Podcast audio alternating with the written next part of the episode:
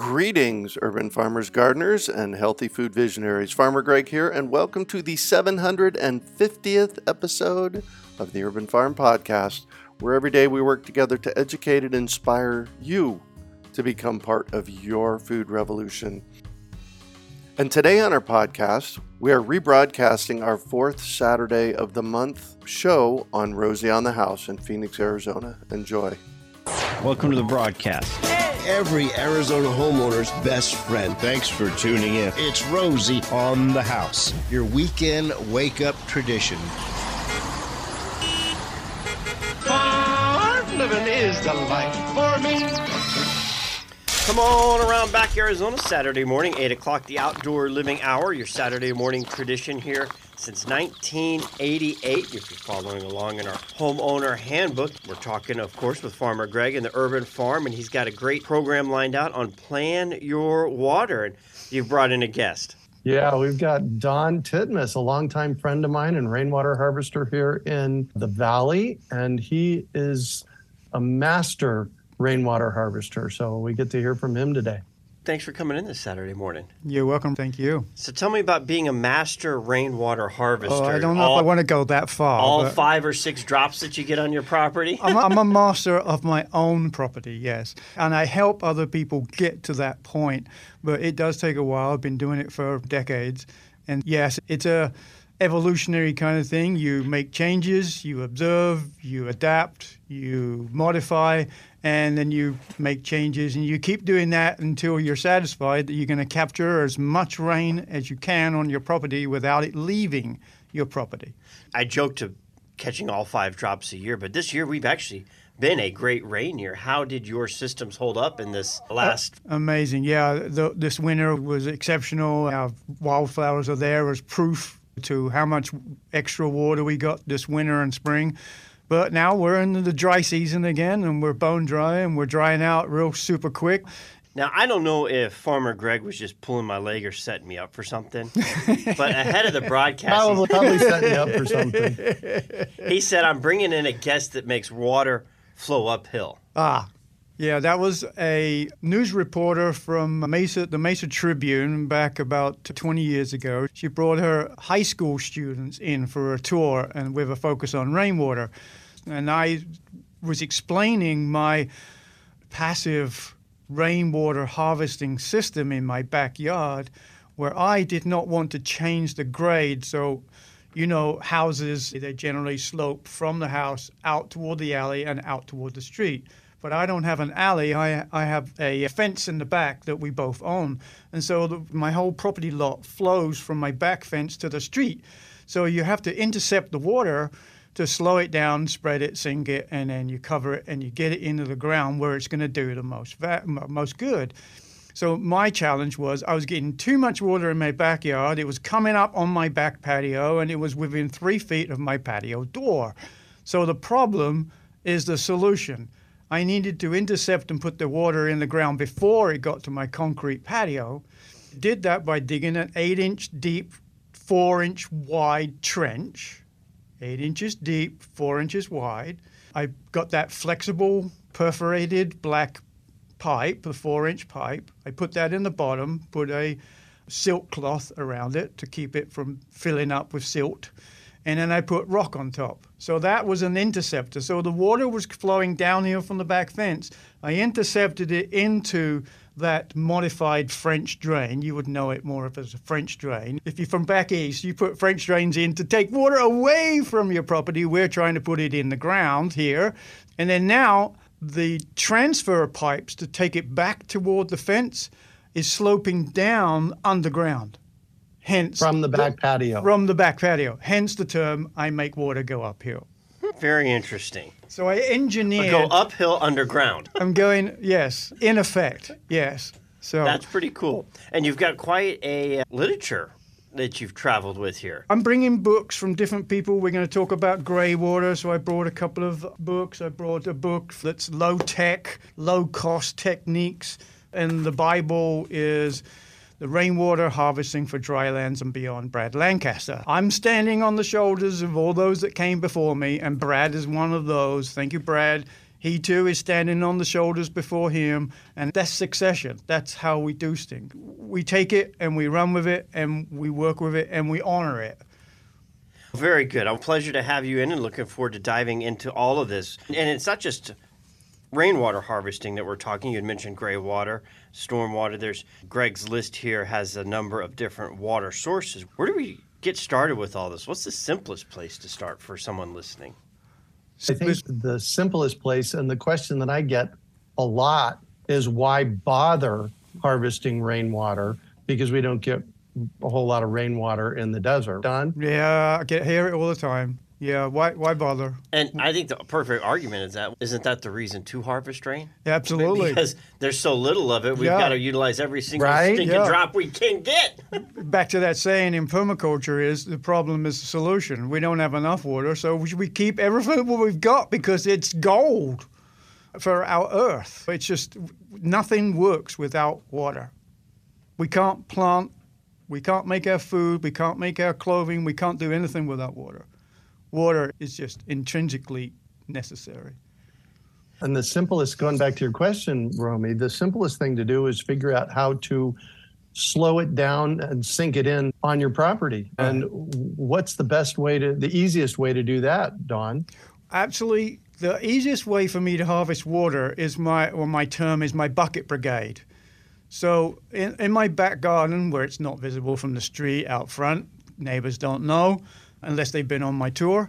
The, a portion of my back roof harvesting strategy is just to put a line of buckets under the drip line. So every time it rains, if I get a one inch rain, I've got a full five gallon bucket of rainwater. Now that is that's the first thing to go out to my trees, to anywhere that needs extra water, and to wash away the salts that accumulate from our tap water. Tap water is not the best water for plants. It is dead water. It's been highly processed. Think about highly processed food compared to highly nutrient dense food.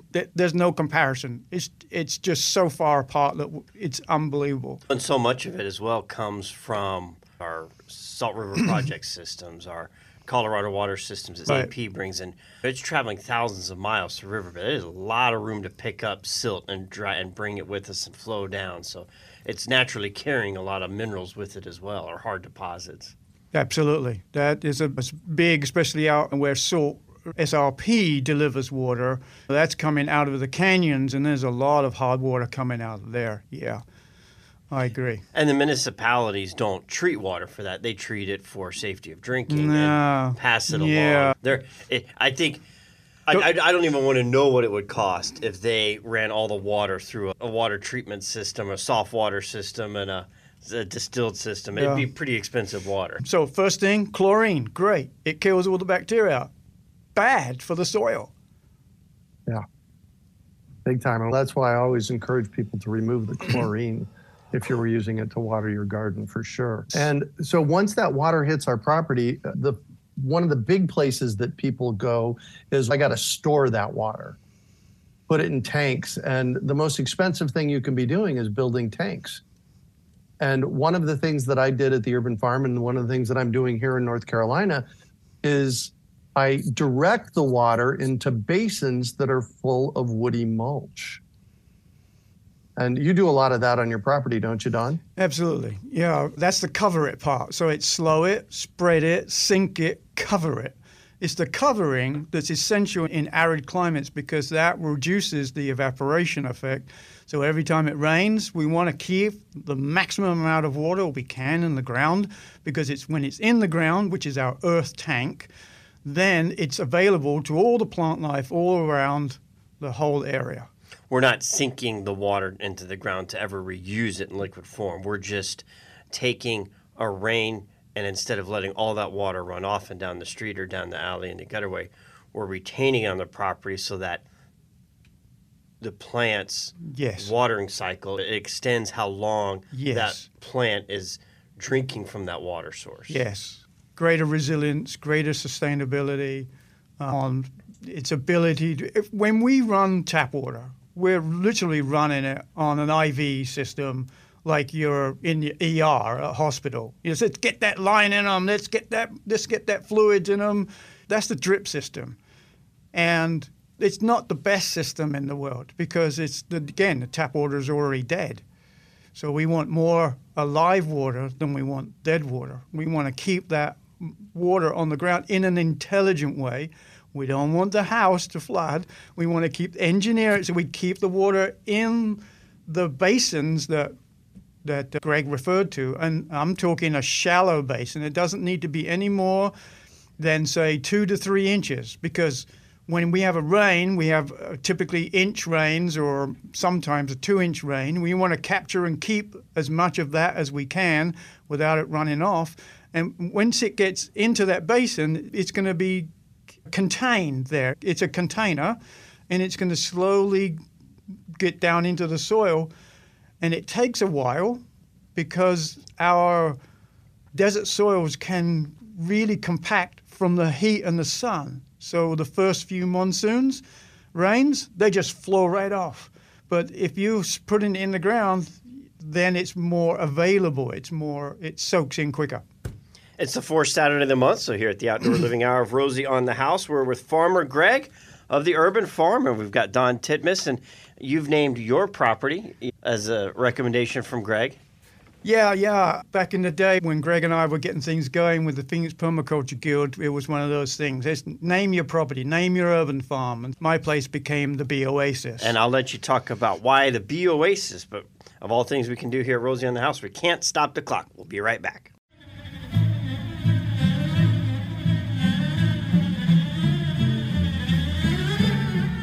Welcome back. It's Rosie on the house here in the Urban Farm, and our guest in today with Farmer Greg is uh, Don Titmus of the Bee Oasis. Is that like to be an oasis, buzzing bee oasis? All of the above. So yes, I wanted to. I started out in my learning my classes and different things. I had ended up going to Santa Fe, New Mexico, which is where I took my permaculture design course there. And then later, I went back, a year later, I went back, and there's a fellow by the name of Les Crowder, and he has the top bar hive system, which is completely the opposite from the Langstroth commercial hives. box. Yeah. So they're vertical systems, whereas the top bar hive is a horizontal system. So I started doing that because I took the classes on that, which is a much more natural way of managing bees. After a while, we couldn't be in the same town together. This ain't this town ain't big enough for the both of us because I wanted to mix my compost pile, which was ten feet away from my bee boxes, and so it just happened to be that, pun intended, that I had to move them rather than move me. My, my garden's always been an oasis. I have propolis, which is the sticky sap that they use to seal their hive. They need it completely sealed up, just like we do in our own houses. We like a sealed house. We don't. We want, want the inv- rain to get in. We don't want the invaders to get in. They seal it up, and they need nectar, and they need pollen, and they need all these different things. So my home site has all those components for the bees that are wild. I have no managed bees, but I do put up bee blocks. Those bee blocks are for the solitary bee, the mason bee, and the leaf rolling bee in particular. And they're the best pollinators in the world. So if you've got fruits and vegetables that need pollination, you need to bring in your solitary bees. You don't need a honeybee for pollination. You need a honeybee for honey. Excellent. I love it. And we're going to have to probably, I'm thinking, schedule a time to talk a whole hour just about bees. Yes. But I don't want to deter from today's schedule, especially if somebody's tuned in specifically to follow along on, on our talking points that we publish in our homeowner handbook on planning your water. Bees need water as well. Yes. And during the break, Farmer Greg had mentioned wanting to talk about the, we talked about mulch, but Right. the long term benefits that does to the soil after seasons of the natural earth cycle. Yeah, you ready, Greg? Yeah, absolutely. Let's jump in. So, woody mulch is amazing. Over the course of the 32 years that I lived at the urban farm, I, for the first part of that time, I used to add woody mulch into my garden beds just to start them up. I wasn't growing food in them at that point, but what happens at the interface between the dirt and the woody mulch is it starts breaking down very quickly into really healthy soil. And so I really encourage people to use that free woody mulch. You get free from tree services. In fact, what I used to do at the urban farm is I would listen. And when I heard the tree grinders going on in my neighborhood, I'd go searching for them and I would have them drop that woody mulch in my front yard. And over time, it really holds on to the moisture. It makes the soil cooler in the summertime and warmer in the wintertime, and it builds healthy soil over time.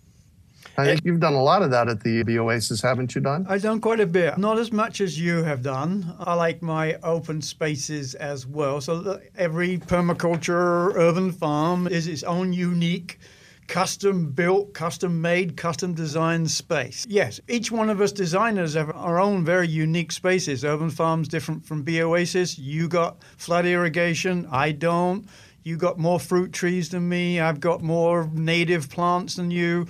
Yeah, we each have developed our own spaces to our own liking. And you mentioned all these great things about the mulch, Greg. And I know you know y'all's goal and your vision and everything you do in the permaculture side of things and the urban farming and the cultivating. But you missed out and left out one very important point about the mulch. It could be a very me. pretty top cover. It, it's aesthetic. Yeah, and interestingly, so I was out in Peoria before I left Phoenix, and I was driving down, I think Peoria Boulevard, uh, 120th Avenue or something, and rather than using gravel in the medians, they had woody mulch. I literally, I'm getting chills as I shared this because they're finally getting smart about it. I pulled over and walked out into the median to see what was actually going on, and they had a good six inches of woody mulch in the median. Endless benefits, and you can also sign up at chipdrop.com. We mention it frequently anytime the topic comes up where you sign up and you just have to wait when an arborist team or company is in your neighborhood and they are taking down trees or cutting limbs and they mulch it all. These chippers that they haul behind these pickup trucks and dump trucks and they just shoots all these chips right into it. That's an expense to them to go dump it at the landfill plus the time to take and, and, go and do it as well. They can just come drop it at your yard. They're happy to do that. You just have to wait and get on their schedule. Great way to get free mulch at chipdrop.com. More with farmer Greg of the Urban Farm and Don Titmus of the Bee Oasis here at Rosie on the House.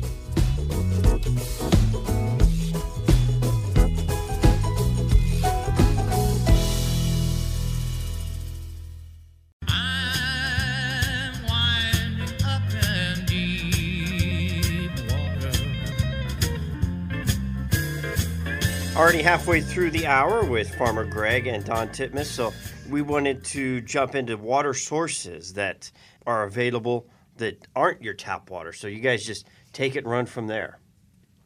All right, well, well, let's start with rainwater. Rainwater is any water that comes out of the sky and lands on your property. And our job is to direct that rainwater into the places in our yard where we want to use it. And then there's gray water. Why don't you tell us what gray water is, Don? Yes, gray water, Greg, is the second use of tap water. So, gray water would be like if you wash your clothes, you wash your hands, you take a bath, a shower, those kind of sources of water are the most logical place to start. They have the less icky bits in it and are used extensively in the garden without any detriment to the soil itself, especially if you're using biodegradable soaps and other things. Yeah, and gray water is different from black water. Black water goes down your toilet and basically your kitchen sink.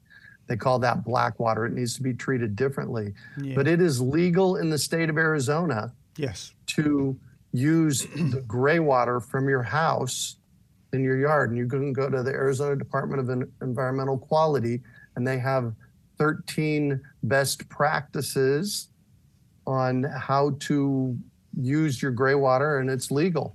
They, again, thanks to Brad Lancaster working with them, AZDEQ, about 20 years ago. And Art Ludwig. And Art, oh, so Art Ludwig runs Oasis Design out of Northern California. And here's a quick story. It's 1991 or 92. I'm in a bookstore in Seattle, and there is this photocopied book called, it's photocopied, called Creating an Oasis with Gray Water. I've got it right here in my hands. Don brought in a copy. I'm skimming through it. Yeah, and it is a absolutely brilliant book on uh, how to use gray water. It's yeah. So there's a couple of ways to harvest the gray water out of your house. I'll talk about the first one, which is you have to plumb your house to get the water outside, and that can be challenging unless you're building a new house, then you build it into the new house. The other way is to move those facilities outside. Don? That's right. I've moved me out. Yes. So during the summer, when the water that's coming into your house is tepid and it's just it's cool and I want to I'm working outside and I want to be cooled down from being outside. Then my outdoor shower is the place that I go to June through September and that's when the plants need the most water. So it's a beneficial relationship for me to wash myself outside and put the water on the plants that are right there in the outdoor shower. And was a lot easier than plumbing a separate line from your shower inside way out easier. to your yeah, because you have to on passive flow on grey water harvesting from your sink. You've got some elevation, but your shower stall is really low, so you have to raise the shower stall up enough to get passive flow to get the water out of the house down into the ground and out to the landscape. So that's there's laundry to landscape, there's shower to landscape. There's ways to move that water, but you got to be willing to open up your wall and put new piping in because you need to keep the water up higher longer to get the passive flow.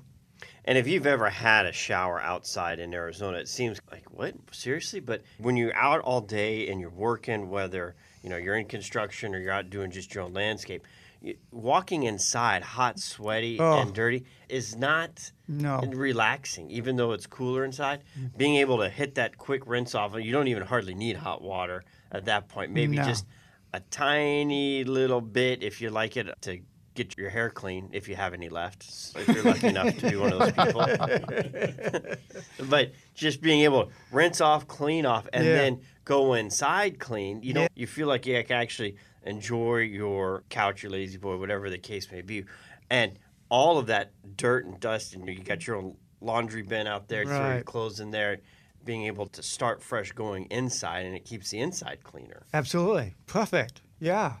yeah. Every home should have some outdoor type of shower, in my opinion, in Arizona. Yeah. Maybe, Oh, maybe one- you could argue of the things- Flagstaff, maybe not, but at least in the desert. One of the things I did at the urban farm before years ago, probably back in 2004, I installed an outdoor shower.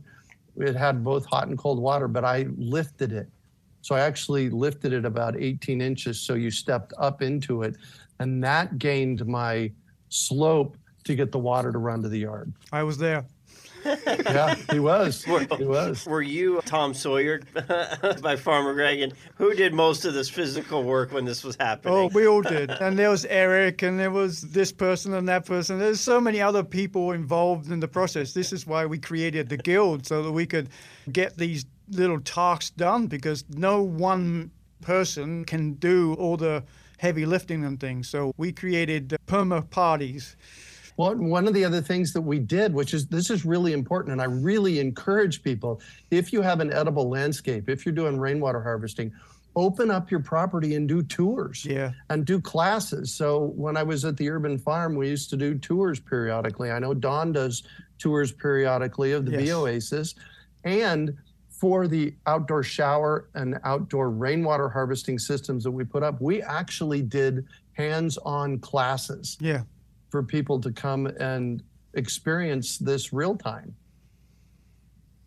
And there's plenty of resources out there for people to go to. You can go to Urban Farms website. You, Don, you've got a website as well. The and just going there, signing up for the newsletters or following on social, you'll get notification of when these different Oh, yeah. events happening. Sometimes there's a little charge to them for everyone's time. Sometimes there's not. It just it, it can vary. we charge the maximum amount of money that is realistic for our clientele. Uh, And so, like, and uh, often we offer them uh, on a donation basis. don- that's what I was going to say. A lot of them is donation. Yeah, that's, Through- that's gray water. That's rainwater. Yes. Then there's stormwater. Stormwater. And again, here's Brad back in on the scene.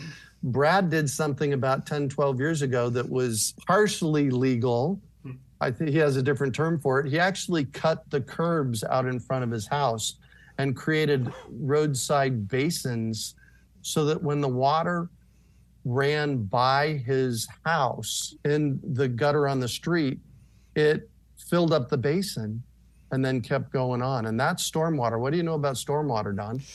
I don't know a lot because I don't get a lot in my little cul-de-sac that I live in, but I've seen that water just stream past Brad's place in some of his videos and bits and pieces in there. And it's amazing. You know, he came up, he first of all he did a double cut and so water went in the top end and then came out on the bottom end, but it didn't really fill up the basin. So then he blocked up the bottom one and only left the top one. So the water went in, filled up the basin to the top, and then flowed back out, and no more water was flowing back in. That's engineering. You don't want more than you can manage, because otherwise Yeah. the water's going to manage you. And last uh, June, Greg had Brad Lancaster in the Urban Farm Hour. His little urban farm piece of heaven Into- here in Arizona. He's in Tucson Yep. and making a big difference down there. In fact, recently in 2022, they did a documentary on, it's called Arizona Illustrated Rainwater Harvesting on PBS down in Tucson. They did a documentary on the change that has happened since they've been doing the work down there and in in the past 20 years and it's mind-blowing. If you get a chance to look that up, it is mind-blowing what they've done down there. Brad's I'd love to contention is that there's enough there's enough water that rains on the city of Tucson to supply all their water needs. And he's proving it. That's pretty cool. Just Yes, imagine if that was accomplished. The number one water user of the CAP canal is Tucson. So if Wow. that amount of water, if that was repurposed somewhere else because Yeah. the city was using the natural rainwater, what could that do? Now, don't tell developers that. Right. They, would scrape another really 10 sections and start stacking houses that are got not enough room to walk between the two. my parents owned a house in Prescott about 25 years ago. And one of the interesting things that the developer did is they ran all of the water off of all of the properties out into the streets. And they had culverts that were 10 feet tall that my mom told me that at times she would go out when it was raining and the culvert was full of water.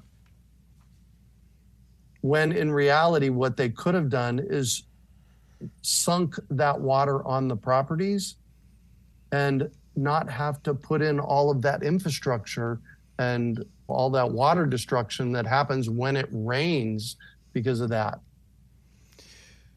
Yeah, people don't understand that the water cycles. It never stops. It might slow down, but the water cycle is perpetual. And so, if and people are like, there's communities around the nation that say, okay, you can't harvest water on your property because we own that right to that water for our city. And that's what kind of stuff has been happening. And so, if you are holding it onto your property and filling that up, then you're not stopping the flow of the water, you're just slowing it down with a speed bump. Love that. Okay.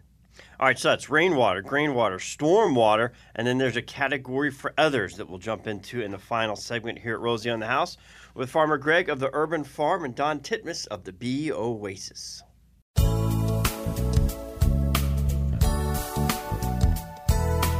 And as always, there's never enough time here, and especially with the talking points. Let's quickly go through these other sources of water. Right. I really, yeah, I really encourage people to pay attention, observe what's going on on your property. because there's other sources. When I lived at the urban farm, we had flood irrigation, so that's a magical thing. But one thing that people often don't think contributes a lot is condensation. What about that, Don? Yeah, the condensate from your air conditioner is prime water. That is distilled water. You can bottle it up and save it for your battery or whatever you want to do with that distilled water. So that is a valuable source of water, and I have a separate tank to capture that. And it's a lot. You, you might be shocked at how much water comes out of that. Especially in. August, yes. So an air conditioner works by removing moisture from the air inside. That has to go somewhere. So there's these condensate line that takes that dripping water that Yes. the air conditioning is removing and pipes it out of your house. So Yes. you just walk around your house, look for a little plastic pipe coming Yeah. somewhere out of and, the wall. And it has that little dip in it, right? The little P trap P trap. Okay, yeah, yeah. I call it a dip. a dip, the, the, the dip, the plastic with the dip. And, and sometimes you won't even see the dip on the outside of the home. You'll just see a little plastic pipe coming Ah, out. okay. Now, in some cases, there could be a metal pipe coming up. That's not it. Condensate's always plastic. If you see the metal one, that's actually to the water heater. And that's a safety valve, and we won't get into the purpose of that, but never touch it Right. or stand clear. It's usually pointed with an elbow down 90 degree to the ground. Look for the plastic one coming straight out. That's going to be a huge source of water in the summer months when the rains come in, the monsoons move in, the humidity in the desert goes way up. Yeah. So the air conditionings are working overtime getting the humidity out, and all that water is just pouring. Like you said, perfectly distilled. The clean, cleaner than you're getting, Yes. probably from even the purest of bottled water manufacturer out there. Perfect stuff. And I would get sometimes up to three, or four gallons a day. And for watering your garden, it's great. So another source would be OPW, other people's water. so you're, the lot next door to you might be slightly higher than you, and then there might be some extra flow from the next door. And if he doesn't complain, he she doesn't complain, then you know you can use that water to its highest value and grow more food. And then the last one that you had mentioned on here was evap coolers as well. That kind of goes back mm-hmm. to the mechanical cooling equipment that we have in Right. Arizona. And this system's a little bit different, but an evap cooler, generally, especially if they have a self cleaning feature, will create a little bit of excess water. That, that's what I have. I have the piggyback evap cooler and AC system. My evap cooler has a the 24-hour purge in it. So it, once a day, it purges the reservoir tank in the bottom of the evap cooler. That goes straight into a hose, and the hose goes directly to my citrus tree. So completely passive on my side. I don't have to do anything. The system is already set up for it to go directly to that tree. It gets that extra water every day in the summer when it needs it more. And so it, it's a perfect marriage again, perfect relationship. We want to marry things up because that's more sustainable. When we have more interconnected systems in our property, it's more sustainable. All right, Farmer Greg, I'll let you take it from here. Where not only more on rain harvesting, but just backing up real quick to our May's urban farm hour, we were talking about mesquite harvesting. That event still hasn't happened yet. Right. Yeah. So every end of June or beginning of July, through the urban farm, we do a educational series of educational events on how to harvest mesquite beans. And then Don and I, oh my gosh, five or six years ago, got a wild hair and did a community fundraiser and raised about $10,000 to buy a community hammer mill. And so you can go to urbanfarmevents.com and find out about our milling, but we do that every year. And then every July, Don and I also do our water harvesting summit. This is an online three day event with speakers and like that. And you can go to urbanfarmwater.com and we've got a series of videos and that kind of stuff on water harvesting that you can download for free there. When you do that, you'll get information for our water harvesting summit that's coming up the I think it's the 13th, 14th, and 15th of July. And is that a virtual summit? Is that an in-person is. summit? Okay. Yeah, Yep, vi- it's virtual. a virtual summit. and, yeah, um, but we're going to be virtually there. yeah. Yeah, Exactly. And then along with that, Don and I put together a few years ago a water harvesting course that we make available at the summit as well. Very good. So you can do that at Urban Farm Water. Was that the URL?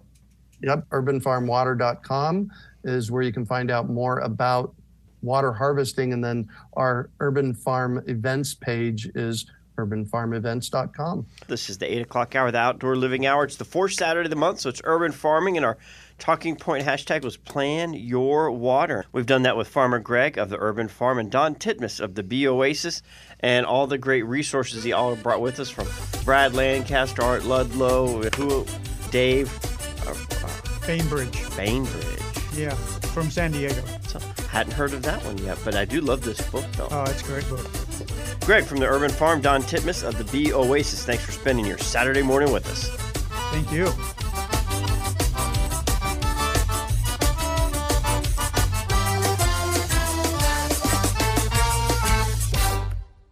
We hope you enjoyed today's episode of the Urban Farm Podcast. Remember to listen for tips, advice, and resources to help you on your journey with urban farming.